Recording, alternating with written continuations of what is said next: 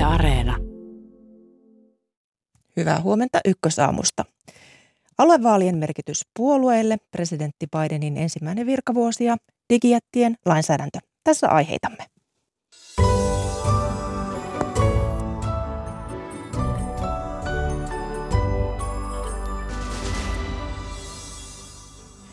Mitkä asiat vaikuttavat aluevaalien merkitykseen puolueiden silmissä? Sitä pohditaan aluksi tuoretta aluevaalikannatuskyselyä katsellen. Yhdysvaltain presidentti Joe Biden vannoi virkavalansa tasan vuosi sitten. Millainen vuosi on takana? Siitä kuullaan arvioita 8:30 kulmilla. Euroopan unioni pyrkii luomaan lainsäädäntöä, jolla olisi isoja vaikutuksia digijättien kuten Metan eli aiemmin Facebookina tunnetun yrityksen toimintaan, ja tästä kuulemme lisää vielä ennen 9. Ja ulkomaankatsauksessa tanskalaislehtiä askarruttaa muun muassa suuri tietovuoto. Minä olen Mira Stenström. Tervetuloa mukaan.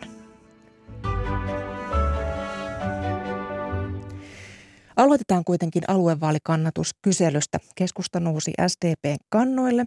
Perussuomalaiset vajosi ja kokoomus vahvisti kärkipaikkaansa tuossa Ylen tuoreimmassa aluevaalikannatusmittauksessa. Hyvää huomenta ja tervetuloa lähetykseen erikoistutkija Kimmo Elo Eduskuntatutkimuksen keskuksesta. Huomenta. Ja hyvää huomenta ja tervetuloa johtaja Karina Jutila tutkimuslaitos E2 Tutkimuksesta. Hyvää huomenta. Tässä nämä 4 yötä aluevaalien varsinaisen äänestyspäivään ja kokoomus porskuttaa tässä ykkösenä tässä kannatusmittauksessa. Kimmo Elo, näyttääkö nyt siltä, että kokoomus olisi ottamassa aluevaaleissa voiton? Kyllä se vahvasti tällä hetkellä näyttää siltä, ja heillä on ollut hyvä vaalikampanjakoneisto ja he on onnistuneet selvästi mobilisoimaan myöskin omia kannattajiaan äänestämään, niin kyllä tämä kohtuullisen selvältä näyttää.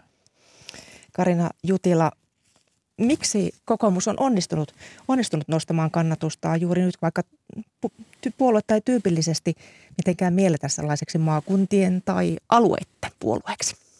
No tietysti kokoomus lähtee oppositioasemasta, jos katsoo valtakunnallista asetelmaa. Se aina jonkun verran antaa semmoista tilaa olla kriittinen ja tilaa kyseenalaistaa sitä, mitä on tällä vaalikaudella tehty.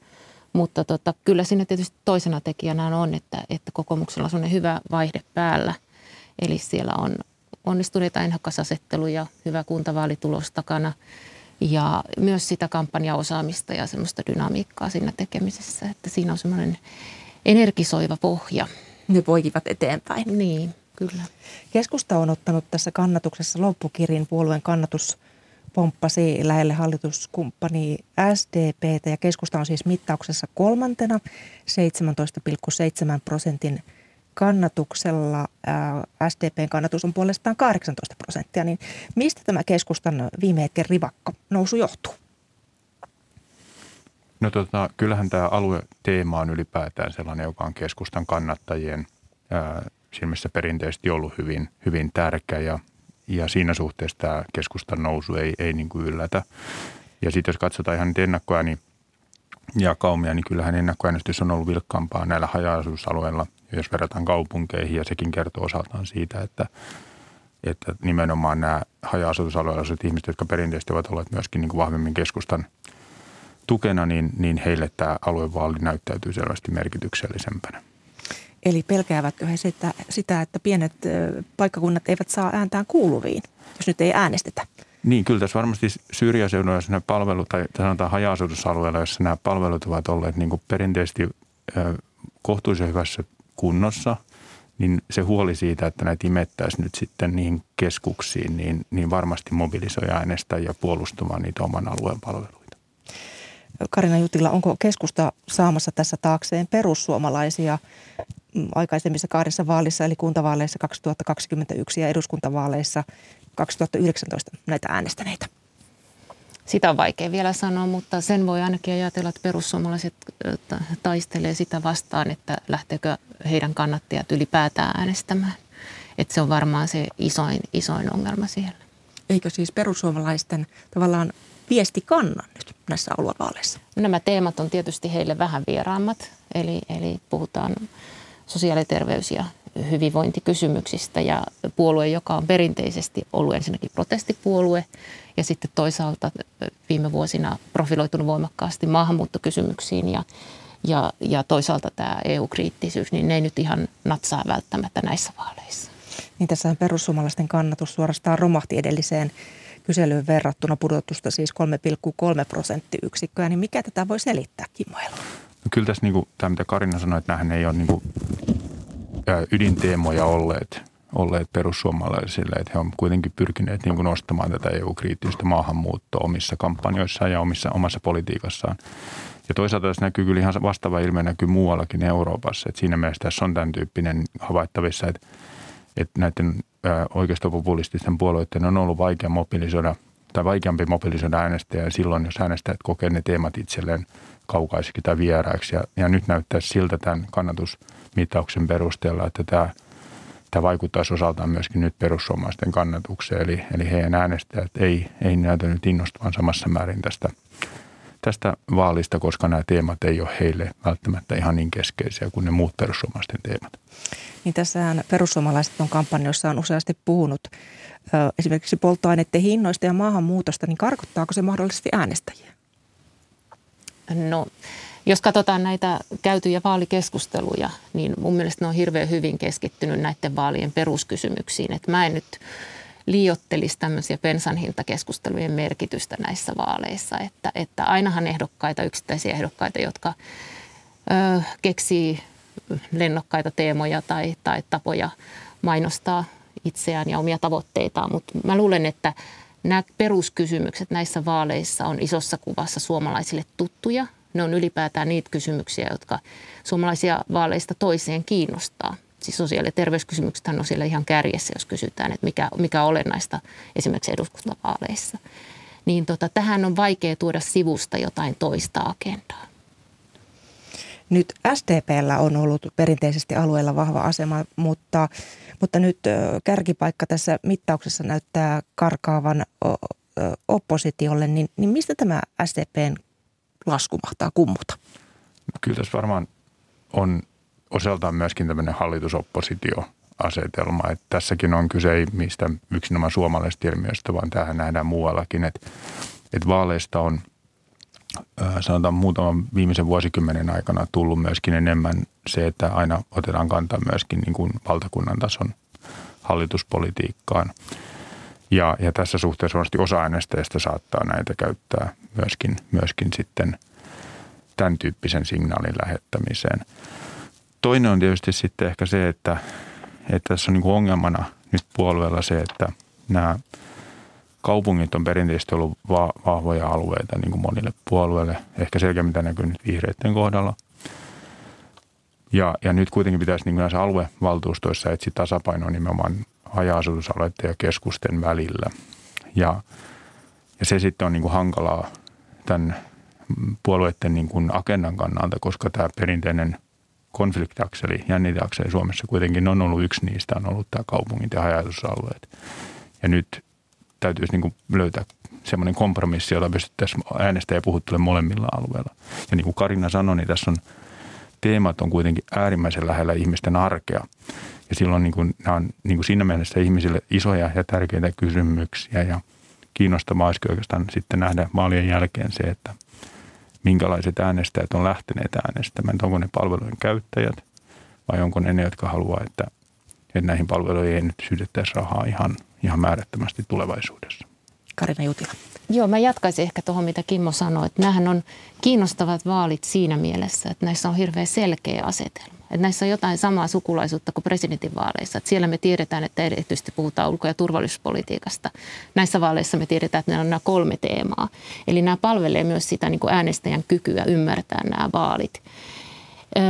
Vielä tuohon niin kuin Gallup-tulokseen palaan sen verran, että mä varoisin semmoista desimaalitason niin kuin tuloksen arviointia tässä kierroksella, että senkin takia tuo niin kuin esimerkiksi demareitten tuon lukeman tuijottaminen kovin tarkasti. Kampanjointi on kesken, vaalit on sunnuntaina, tuon tehty tuon kuvamittaushetken niin kuin ajatuksista, mitä suomalaiset on halunnut tuohon Gallupiin vastata.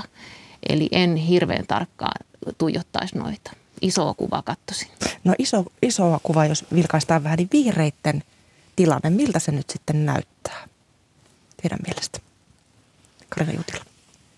No hankalahan se tietenkin on, jos se on noinkin paljon alle 10 prosentin, vaikka siinä otettaisiin huomioon se, että Helsinki ei ole näissä vaaleissa mukana. Mutta se kuvaa jonkin verran mun mielestä sitä, että vihreillä on vielä tavoittelemista siinä, että ne on niin kuin koko maassa vahva puolue. Et siinä on niin kuin ensinnäkin se kaupunkeihin keskittyminen ja sitten varsinkin niin kuin eteläisen Suomen kaupunkeihin. Niin sitten kun se, niin kuin tavallaan se toiminta ja kannatuspohja leviää kunnolla koko maahan, niin sitten se tietysti auttaa nouseen sinne 15, 20 tai 20 ylikin, jos niin kävisi. Joo, kyllä mä komppaan tätä ja tässäkin oikeastaan voidaan nähdä tämmöinen eurooppalainen trendi. Eli jos katsotaan vaikka Saksan liittopäivävaalia, niin hyvin samantyyppinen ongelma oli Saksan vihreillä, että he identifioitu vahvasti kaupunkipuolueena. Heillä oli äärimmäisen hankala saada ääniä sitten näiltä harvaan asutulta alueilta. Ja Suomen vihreä näyttää olevan samantyyppinen tilanne tässä, että ehdokkaat eivät välttämättä tunnettuja valtakunnallisesti. Vahva kannatusalue on ollut Helsinki ja muut suuret kaupungit. Ja tässä niin kuin helposti äänestäjällä saattaa tulla sitten sellainen ajatus, että vihreät kannattaa nimenomaan näiden palvelujen keskittämistä näihin isoihin keskuksiin. Ja se voi sitten nakertaa sitten osaltaan tätä kannatusta. Karina Jutila. Joo, ja sitten vielä yksi selittävä tekijä voi olla se, että vihreillä on tämä puheenjohtajatilanne vähän tämmöinen liikkuva. Ja Suomella ei ole sillä tavalla valtakunnallisesti tunnettu nimi, kun esimerkiksi pitkäaikaiset ministerit on. Eli siinäkin ottaa vähän sitten voi olla takamatkaa. No te olette molemmat seuranneet kampanjointia ja näitä vaalikeskusteluja, niin miten hyvin eri puolueet ovat asemoituneet näissä keskusteluissa toisiaan vastaan? Että löydättekö sellaisia selkeitä jakolinjoja? No aika vaikea niitä on ollut sellaisia, niin kuin jos ajatellaan niin kuin muita vaaleja, niin ihan selkeitä sellaisia vastakkainasetteluja. Ja mä näkisin itse, että siinä on kyllä...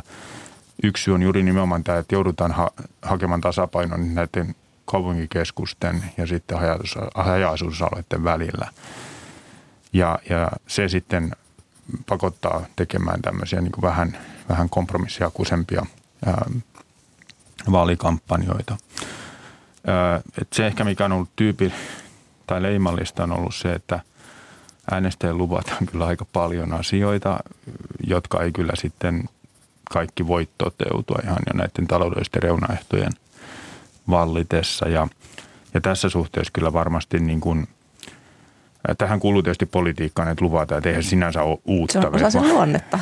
Kyllä, mutta tässä suhteessa äänestäjän harteilla on aika paljon sitä arvioida sitä, että kuinka realistisia nämä esitetyt niin kuin, tavoitteet on. Joo, kyllä mäkin haluaisin, että julkisessa keskustelussa nyt painotettaisiin myös sitä, että siellä on vaikea urakka eessä niillä päättäjillä. Ja tätä vastuullisuutta voisi vähän kyllä näissä viimeisissä tenteissä puheenjohtajatkin tuoda esille. Vielä tuosta jakolinjoista, niin mä mietin sitä, että tarviiko meidän joka vaaleissa ja jatkuvasti politiikassa tarkastella asioita jakolinjojen kautta. Että voitaisiko me tarkastella sen kautta, että mikä näille päättäjille on yhteistä. Ja näissä vaaleissa esimerkiksi se, että tämä sote-malli näyttää nyt kelpaavan kaikille, että se otetaan faktana, niin se on ensimmäinen asia. Ja mä toivoisin, että toisena asiana, kun tämä tematiikka on niin vaikea, urakka on iso, niin myös mietittäisiin sitä, että miten nämä valitut päättäjät, joista moni on myös näitä puolueiden puheenjohtajia, kykenee yhteistyöhön siellä alueilla. Eli pystyy hoitamaan sen urakan, mikä on edessä. Ja rakentaa niin kuin järkevää, vastuullista päätöksentekokulttuuria. Et ei aina mietittäisi, että miten saadaan näyttävä riita ja miten alleviivataan jakolinjoja, vaan mitä jos alleviivattaisikin yhteistyökykyä. Ja tässä mä niin kuin näkisin, kyllä tämä on tosi tärkeä argumentti, koska nämä aluevaltuustothan jatkossa joutuu tekemään kompromisseja todella paljon. Ja silloin tarvitaan just tätä kykyä, mitä Karina alleviivasi. Tästä meni paljon hyviä terveisiä esimerkiksi illan eduskuntapuolueiden puheenjohtajien viimeiseen yhteistenttiin. Toivottavasti siellä oltiin kuulolla. Paljon kiitoksia vierailusta Ykkösaamusta. Erikoistutkija Kimmo Elo Eduskuntatutkimuksen keskuksesta ja johtaja Karina Jutila tutkimuslaitos E2 Tutkimuksesta. Kiitoksia. Kiitos teille ja mukavaa päivänjatkoa. Kiitos samoin. Kiitos samoin. Kello on hetken kuluttua 8:24:30 ja tässä lähetyksessä summataan seuraavaksi Yhdysvaltain presidentin Joe Bidenin ensimmäistä virkakautta. Euroopan unioni pyrkii luomaan lainsäädäntöä, jolla olisi isoja vaikutuksia digijättien toimintaan. Mitä esimerkiksi Metassa eli entisessä Facebookissa asiasta ajatellaan, sen kertoo lähetyksessämme yhtiön edustaja. Ja lähetyksen lopuksi vilkaisu vielä tanskalaislehtiin. Siellä kerrotaan tietovuodosta ja polkupyöräilijöiden valoista. Mutta näitä aiheita ennen mennään Yhdysvaltoihin, nimittäin Yhdysvalloissa alkoi vuosi sitten presidentti Joe Bidenin aika. Hän vannoi virkavalansa 20. tammikuuta 2021. Viime yönä Suomen aikaa hän puhui lehdistötilaisuudessa ensimmäisestä presidenttivuodestaan ja tuota puhetta on seurannut toimittajamme Juri von Bonsdorff. Hyvää iltaa Washingtoniin. Hyvää iltaa, hyvää huomenta sinne Suomeen, kiitos. Tämä Ukrainan tilanne, se nousi tuossa tilaisuudessa, lehdistötilaisuudessa esille useaan otteeseen. Biden arvioi muun muassa, että Venäjän presidentti Vladimir Putin tulee yrittämään Ukrainan valtaamista. Minkälaisena Biden tämän tilanteen nyt näki? Se on totta. Hän tosiaan antoi sen arvioin, että hyökkäys todennäköisesti tulee. Tosin hän vähän ehkä pehmensi lausuntoaan myöhemmin tuossa tiedotustilaisuudessa, mutta hän siis sanoi, että ei usko Putinin haluavan täysimittaista sotaa, mutta että Putin on tilanteessa, jossa hänen on tehtävä jotakin. Ja Bidenin arvio oli tuo, että se tarkoittaa jonkin sortin hyökkäystä tai valtausta. Toinenkin kiinnostava kommentti koski Ukrainaa. Hän antoi nimittäin Biden hyvin epäselvin sanakääntein ymmärtää, ettei mahdollinen Venäjän, hän käytti sanaa pienehkö tunkeutuminen Ukrainaan, johtaisi kovinkaan voimakkaisiin vastatoimiin. Ja tämä tietysti herätti paljon hämmästystä täällä. Tämä ei käy hyvin yhteen sen retoriikan kanssa, jota täällä on viljelty siitä, että Ukrainan suverenisuutta ei tule millään tapaa loukata. Ja Valkoinen talokin joutui hieman selventämään lausuntoa myöhemmin todeten, että tässä lausunnossa kaikkiin sotilaallisiin hyökkäyksiin Ukrainaan tullaan vastaamaan Yhdysvaltain sen liittolaisten toimesta voimakkaasti ja nopeasti. No Suomikin tuli mainittua tässä lehdistötilaisuudessa, niin missä valossa? Suomea käsiteltiin myös nimenomaan tässä Ukraina-Venäjä-keskustelun tiimoilta. Biden kertoi keskustellensa Suomen pääministerin kanssa. Hän sanoi pääministerin kanssa, mutta tarkoitti todennäköisesti presidentti Niinistöä. Biden totesi, että sanatarkasti, että viimeinen asia, mitä Putin haluaa, on, että Suomi muuttaisi statustaan, ja tämä oli tietysti viittaus NATOon. Hän aika nopeasti lisäsi, että hän ei tarkoita sitä, että Suomi olisi muuttamassa statustaan, mutta että siitä keskustellaan Suomessa. Koronapandemia on Yhdysvaltoja kovalla kädellä koetellut ja myös tämä koronatilanne tuossa lehdistötilaisuudessa nousi esille. Bidenin mukaan Yhdysvallat ei palaa enää koronasulkujen aikaan, niin mikä Juri von Bonsdorff oli Bidenin päällimmäinen sanoma tästä pandemiasta? No, tavallaan ehkä voi sanoa, että se päällimmäinen sanoma oli juuri tuo, että ei palata koronasulkujen aikaan. Mutta hän siis kyllä ilmaisi ymmärryksensä ja sympatiat sille, että kansakunta on erittäin väsynyt ja turhautunut. Mutta samalla hän yritti vakuuttaa ihmisiä siitä, että parempaa on tulossa. Hän puhui siitä, että se päivä on tulossa, jolloin korona ei enää häiritse ja hallitse elämäämme. Oma panostaan hän piti itse asiassa, hän antoi itselleen aika hyvän arvosanan ehkä tätä testauskapasiteetin riitämättömyyttä lukuun ottamatta nyt talvella omikronmuunnoksen tultua. Minkälaisia reaktioita puheesta on ehtinyt jo nousta Yhdysvalloissa, jos siellä Valkoinen talo on jo joutunut hieman selittämään presidentin lausuntoja? Joo, mutta sen lisäksi tai aika vähän oikeastaan ei mitään tämmöistä reaktioryöppyä ole tullut tuolla poliittisen kentän oikealla laidalla. Ei mitenkään yllättävää, niin uutiskanava Foxilla naureskeltiin Bidenille siitä, että hän taas päästelee sammakkoja ja kummallisia kommentteja suustansa ja sitäkin päiviteltiin, että Biden ei ota vastuuta koronatilanteesta, mutta republikaanin johto esimerkiksi vaikutti olevan aika hiljaa tuossa illalla ja mediassa sitten eniten hämmästeltiin näitä Ukraina-kommentteja. Biden nousi presidentiksi vuosi sitten. Takana tiukka, repivä vaalikamppailu ja häneen tietysti monenlaisia odotuksia kohdistui, mutta kansansuosio on kuitenkin laskenut noista päivistä. Niin Millainen on tällä hetkellä Bidenin suosio? No ihan niin kuin sanoit, niin se on selvässä laskussa. Tietysti näitä mittauksia on todella paljon ja ne heittelee jonkin verran, mutta noin 40% ainoastaan amerikkalaisista on sitä mieltä, että hän tekee hyvää työtä. Ja, Donald Trumpin luvut olivat heikompia vastaavassa tilanteessa, mutta muuten viime aikojen presidentit ovat pärjänneet vastaavassa tilanteessa huomattavasti paremmin. Vaikka Biden on onnistunut tietyissä asioissa ensimmäisen vuoden aikana, niin kuitenkin inflaatio ja korona ovat asioita, jotka vaikuttavat amerikkalaisten jokapäiväiseen elämään ja ne eivät ole kunnossa nyt ja tästä syystä täällä on tällä hetkellä paljon tyytymättömiä amerikkalaisia.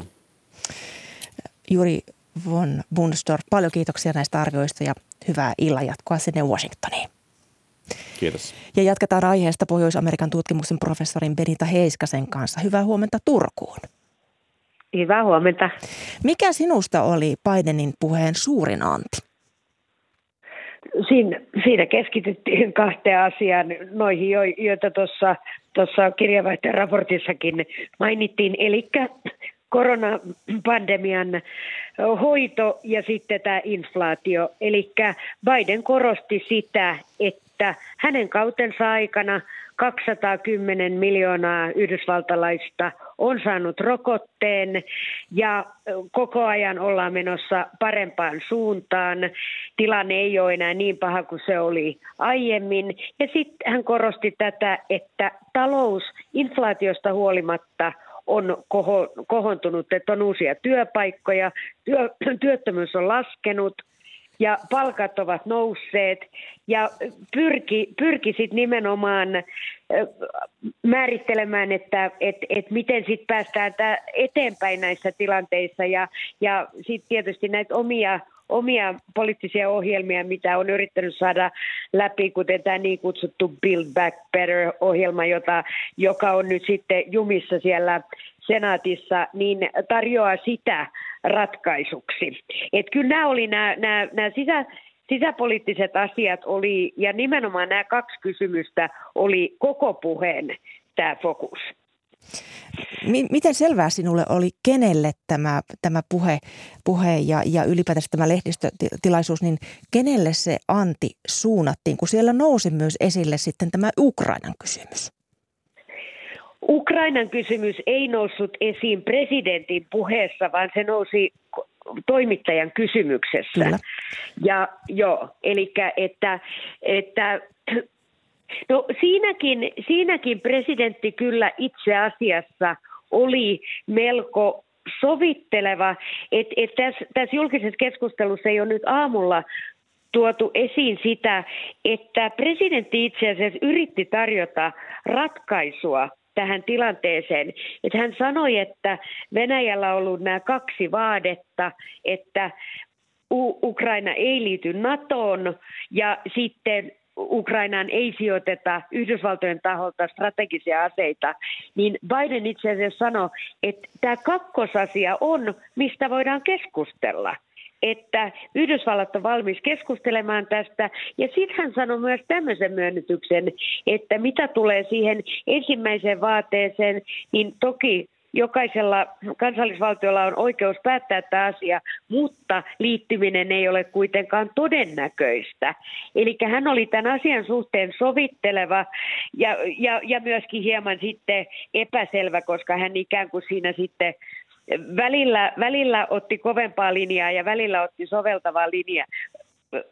Ja se sitten vähän hämmensi kuulijoita, mutta että tätä asiaa itse asiassa on nostettu tässä aikaisemmassa keskustelussa, että kyllä hänellä oli tällaista ratkaisukeskeisyyttä mukana näissä vastauksissa. Kyllä, ja Biden mainitsi puheessaan myös Suomen, niin kuin tuolla äsken Juri von Bonsdorff kertoi. Ja aiemmin tiistainahan Biden soitti tasavallan presidentti Sauli Niinistölle ja he kävivät Niinistön mukaan pitkän keskustelun Euroopan turvallisuudesta. Mutta miksi Biden halusi nostaa Suomen esille tässä tilaisuudessa?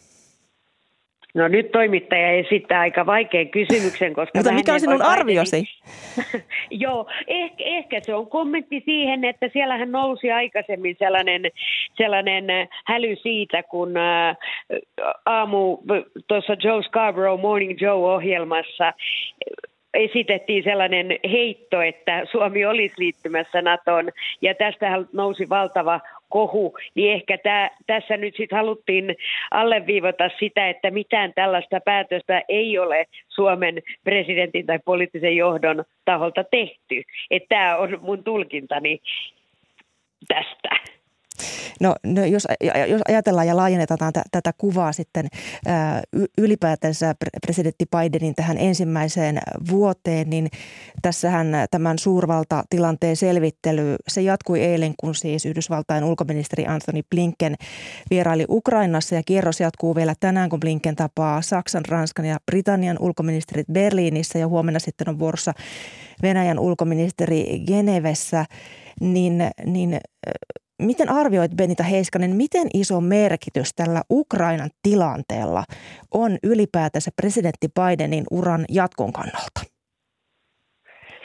No tietysti hän tarvitsee tällaisia voittoja. Hän yritti tässä puheessa korostaa, että Naton jäsenet ovat yhteisrintamassa tämän politiikan suhteen ja kaikki seisovat saman agendan takana, vaikka sitten toimittajat yritti siinä sitten haastaa tätä näkemystä, mutta hän väitti, että hän on itse henkilökohtaisesti puhunut valtioiden päämiesten kanssa ja NATO-jäsenten kanssa, ja että on sitä mieltä, että yhtenäinen linja on. Hän oli myöskin aika avoin tästä näistä sanktiomenetelmistä, että hän esimerkiksi esitti tällaista dollarisaartoa, että Venäjä joutuu tällaisen dollarisaartoon, että ei pystytä sen jälkeen enää anteeksi, mulla on kurkussa jotain, ei pystytä enää sen jälkeen tekemään dollarikauppaa, ja se oli aika hämmästyttävääkin, että kuin läpinäkyvästi hän kertoi näistä tavoitteistaan, mutta se on ihan selvä, että presidentti tarvitsee ulkopoliittisia onnistumisia ja sisäpoliittisia onnistumisia, ja tiedostamme, että on kongressivaalit tulossa tänä vuonna, ja kaikki nämä sitten vaikuttaa siihen kannatukseen, mutta eihän yhdysvaltalaiset ensisijaisesti arvioi presidenttiä ulkopolitiikan valossa, vaan että kyllä ne sisäpoliittiset ja arjen talouskysymykset ja nämä pandemiat ja kulttuurisotakysymykset on niitä, joiden valossa presidenttiä pääasiallisesti arvioidaan. No niin, tämän vuoden marraskuussa Yhdysvalloissa käydään nämä välivaalit, niin mikä on näiden välivaalien merkitys Joe Bidenille? Välivälien merkitys on se, että mikä tämä valtatasapaino tulee olemaan kongressissa. Eli senaatissahan se on tällä hetkellä 50-50, jolloin varapresidentin ääni voi kallistaa nämä päätökset sitten demokraattien puolelle, mutta koska useimpiin päätöksiin tarvitaan kuitenkin 60 äänen enemmistö, niin päätöksenteko on erittäin hankalaa. Jos senaatissa menetetään paikkoja, niin silloin tulee tosi tukalat paikat presidentille, koska sitten ei todennäköisesti saada mitään läpi. Ja sitten sama tilanne sitten edustajahuoneessa tietysti, että edustajahuone edustaa niitä kansalaismielipiteitä ja toimii sellaisena tulkkina sitä, että mitä siellä kansalaiset haluaa presidentin tehtävän, ja sielläkin menetettiin viime vaaleissa paikkoja, että se on se käytännön merkitys, että mitä saadaan ylipäätään vietyä läpi kongressissa.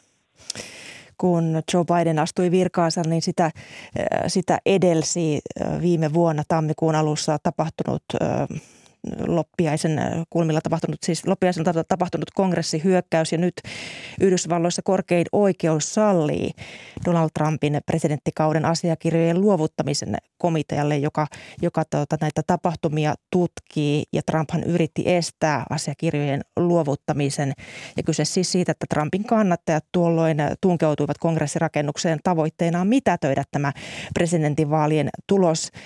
niin kun kansa on jakautunut, niin Benita Heiskanen, kun tällaista sanaa kuin sisällissota, sitä on noussut pelkona eri yhteyksissä esiin, niin mitä ajattelet siitä? Onko se liioittelua Yhdysvalloissa?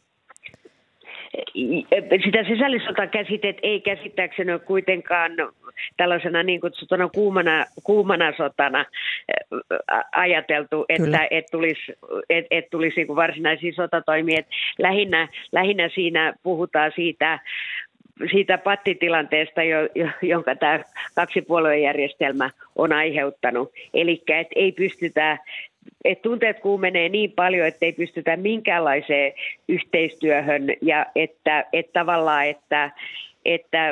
eletään tällaisessa jatkuvassa konfliktissa, jossa osapuolet ei pysty enää tekemään yhteistyötä. Ja sehän on se syy, minkä takia tähän poliittiseen järjestelmään ja Washington DC:hin ollaan niin tympääntyneitä, että tämä on pitkän kehityksen tulos, että sen takia äänestäjät on alkanut tehdä tällaista niin kutsuttua arjen politiikkaa, joka ei tapahdu enää siellä poliittisilla foorumeilla, eikä edes niin kuin, tällaisissa mainstream-tiedotusvälineissä, vaan että aletaan käydä siellä sosiaalisessa mediassa ja omilla alustoita näitä keskusteluja, pyritään vaikuttamaan muun kuin politiikan ulkopuolelta. Pohjois-Amerikan tutkimuksen professori Benita Heiskanen, paljon kiitoksia näistä arvioista. Kiitos. Ja sitten mennään ihan muuhun maailmaan, nimittäin EU-parlamentti on alustavien tietojen mukaan tänään äänestämässä digipalvelusäännöksestä. Tämä esittää esimerkiksi digijäteille nykyistä tiukempia vaatimuksia vaarallisen sisällön ja valeuutisoinnin rajoittamiseen.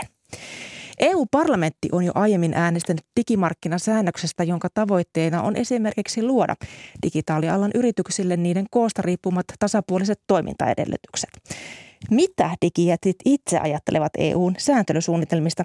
Näin asiaa kommentoi Metan eli entisen Facebookin EU-asioista vastaava yhteiskuntasuhdejohtaja Aura Salla.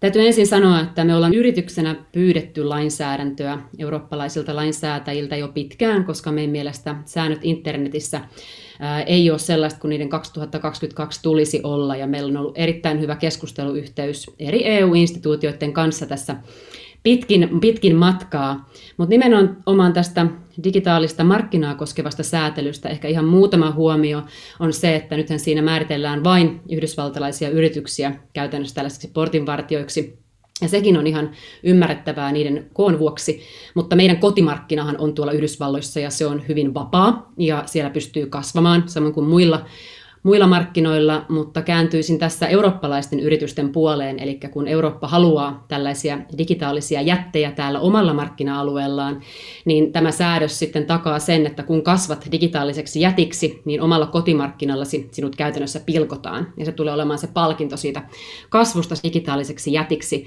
ja sitten nämä amerikkalaiset yritykset porskuttavat tuolla omalla vapaalla markkinallaan jatkossakin, eli tässä olisin aika tarkkana siitä, että Eurooppa mahdollistaa jatkossakin omalla markkinallaan omien yrityksensä kasvun isoiksi yrityksiksi.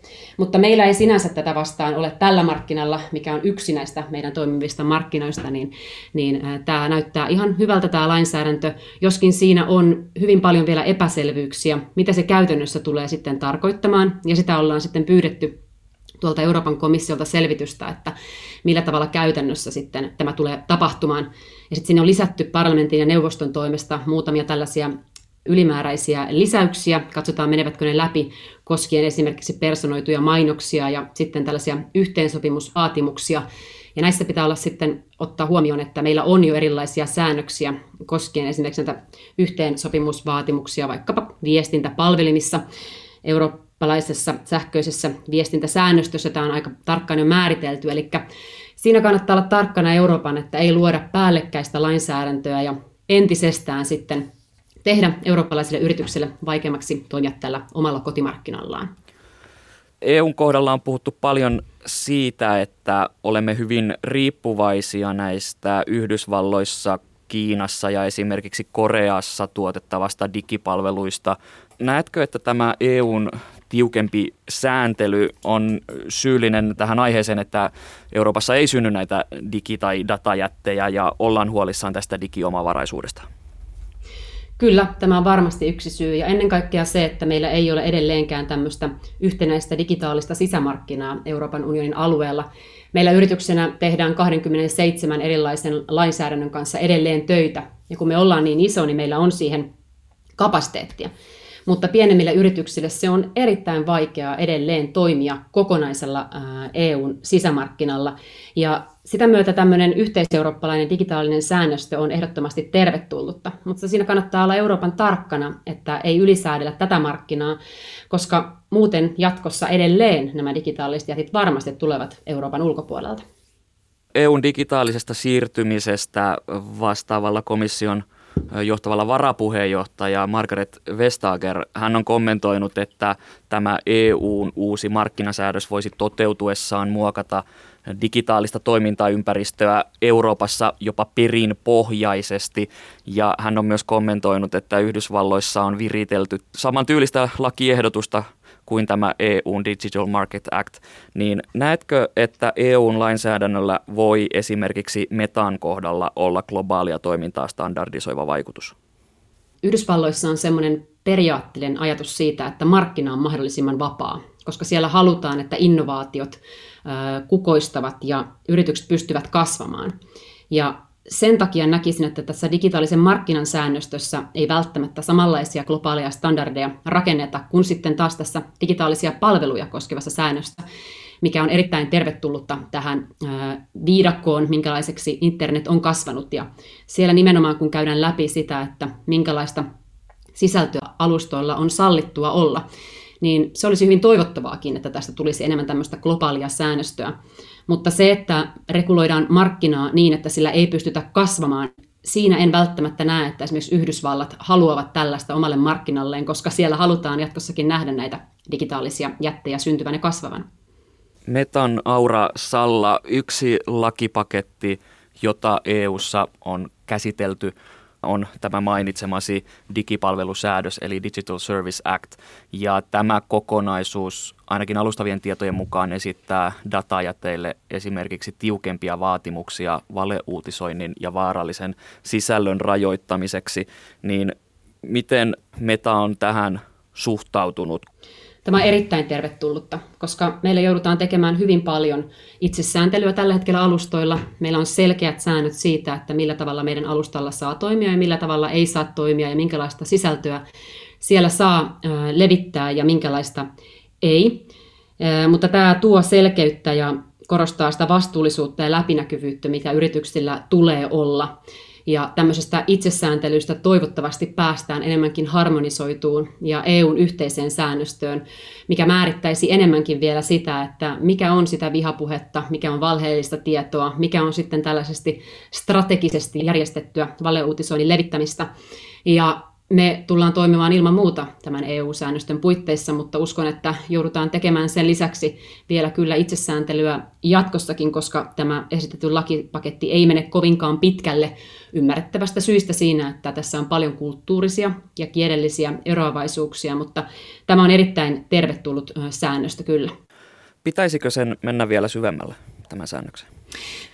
No mun mielestä siinä mielessä sen pitäisi olla selkeämpi, eli tässä nyt on kysymys esimerkiksi siitä, että kuka saa tehdä tällaista monitorointia näillä alustoilla, kuka saa ilmoittaa, että tämä on nyt väärää ja valheellista tietoa.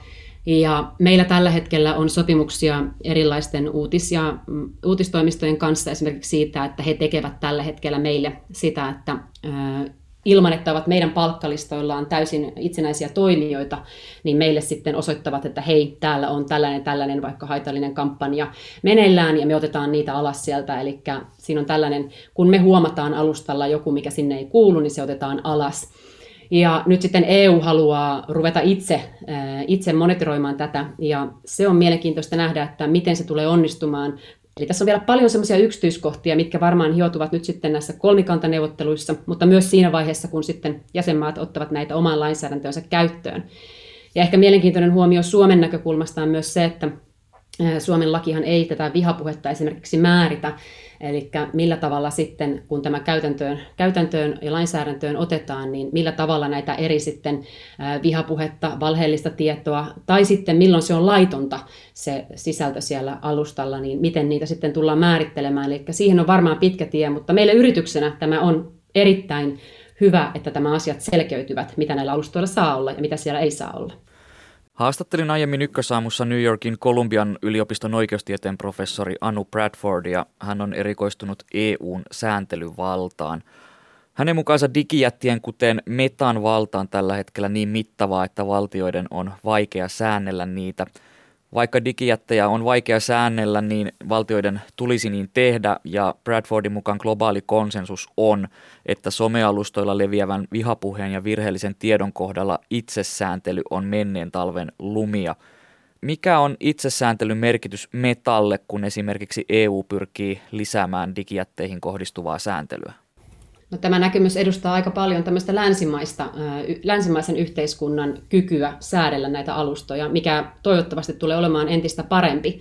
Mutta en usko, että tämä sama pätee tuolla esimerkiksi Afrikan maissa. Kyllä meillä globaalina yrityksenä joudutaan tekemään itsesääntelyä varmasti monissa maailmanmaissa edelleen. Ja tämä on yksi sellainen asia, mikä monesti tästä keskustelusta unohtuu, että me katsotaan näitä asioita hyvin paljon oman maamme tai oman maanosamme perspektiivistä, mutta meillä tehdään töitä globaalisti ja siellä on paljon sellaisia maita ja maanosia, missä vaikkapa naisten seksuaaliseen väkivaltaan tai rasismiin, todella vakaviin asioihin joudutaan kyllä varmasti itsesääntelyllä puuttumaan edelleenkin. Eli on todella tärkeää, että tästä saataisiin globaalia standardeja, mutta sinne tulee olemaan vielä pitkä matka. Ja sen takia, kun meidän alustoille tullaan missä tahansa maailman maassa, niin meillä tulee olla tietyt säännöt, mitä sinne saa laittaa ja mitä sinne ei saa laittaa. Mutta meidän täytyy myös varmistaa totta kai sananvapauden toteutuminen, se on selvää. Mutta tietyt asiat meidän alustalle ei kuulu ja niihin esimerkiksi vaikka nyt rasismi, väkivaltaan yllyttäminen ei tule kuulumaan jatkossakaan, oli tähän lainsäädäntöä tai ei. Aiemmin Facebookina tunnettu yritys oli viime vuoden loppupuolella rajussa median ryöpytyksessä, kun yrityksen entinen tuotepäällikkö Frances Hogan toi julki tuhansia Facebookiin liittyviä tiedostoja, ja hän esimerkiksi kommentoi, että Facebook tekee voittoa nuorten mielenterveyden kustannuksella, ja hänen mukaansa myös Facebookin tekemät päätökset ovat ongelmallisia yhteisöjen ja demokratian näkökulmasta, eikä yhtiö lopeta ennen kuin se saadaan sääntelyn piiriin. Ja jos vielä jatkan, niin hän kommentoi, että Facebook hyötyy taloudellisesti konfliktista, mielipiteiden polarisaatiosta ja ihmisten radikalisoitumisesta. Miten nämä tietovuodot ovat vaikuttaneet Metan toimintaan? No, ensinnäkin täytyy sanoa, että nämä ei pidä lainkaan paikkansa. Meidän omissa tutkimuksissa ja sitten eri yliopistojen tekemissä tutkimuksissa on selvää se, että me emme hyödy millään tavalla vihapuheesta esimerkiksi meidän alustalla. Täysin päinvastoin. Ihmiset eivät halua nähdä sitä meidän alustoilla. Ja meillä on jo 2017 vaihdettu meidän algoritmit niin, että siellä näkee ensisijaisesti ystäviltä, perheenjäseniltä tulevia erilaisia sisällön tuotoksia, koska ne on niitä, mitä ihmiset haluavat nähdä. Ja niistä myös meidän mainostajat haluavat hyötyä ja olla mukana. Eli positiivinen sisältö alustoilla tuo kaikista eniten mainostajia ja on myös se, mitä kuluttajat haluavat. Nämä tiedot, mitä tämä ihminen levitti, niin ovat hyvin vanhoja. Meidän pitää muistaa se, että tämä yritys menee jo kuukaudessa valtavan määrän eteenpäin, saati sitten vuodessa. Ja meillä on tällä hetkellä, vuosi sitten taisin antaa Helsingin Sanomille haastattelua, meillä oli 30 000 ihmistä, ketkä teki töitä turvallisuuden parissa. Me investoitiin pelkästään viime vuonna 5 miljardia turvallisuuteen meidän alustoilla. Eli tämä menee valtavaan määrään sekä kapasiteetillisesti että ymmärryksellisesti, että sitten teknologian osalta eteenpäin. Myös tämä turvallisuuspuoli meidän alustoilla. Ja sen takia tuntuu välillä vähän väärältä, että keskustellaan asioista, mitkä on näinkin vanhoja. Ja se, että me ollaan kuitenkin Euroopan komissionkin mukaan onnistuttu vihapuheen kitkemisessä, väärän ja valheellisen tiedon levittämisen kitkemisessä erittäin hyvin. Me raportoidaan tästä komissiolle säännöllisesti Ja me tehdään myös omat raportit, mitkä on julkisesti kaikkien luettavilla, millä tavalla me näihin kiinnitetään huomiota. Ja sen takia kyllä näkisin, että erikoista, että mediakin tällä tavalla näin vanhoihin tietoihin tarttuu. Onko siis niin, että nämä Frances Hoganin tiedot ja hänen kertomat asiansa eivät koske millään tavalla tällä hetkellä Metan ja Metan alaisuudessa olevaa Facebookin toimintaa?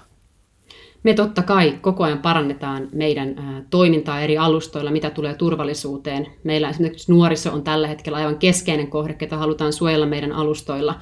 Ja me tehdään alustana parhaamme sen eteen, että ihmiset eivät levittäisi siellä sitten sellaista tietoa, mikä voi olla myös esimerkiksi fyysisesti haitallista ihmisille.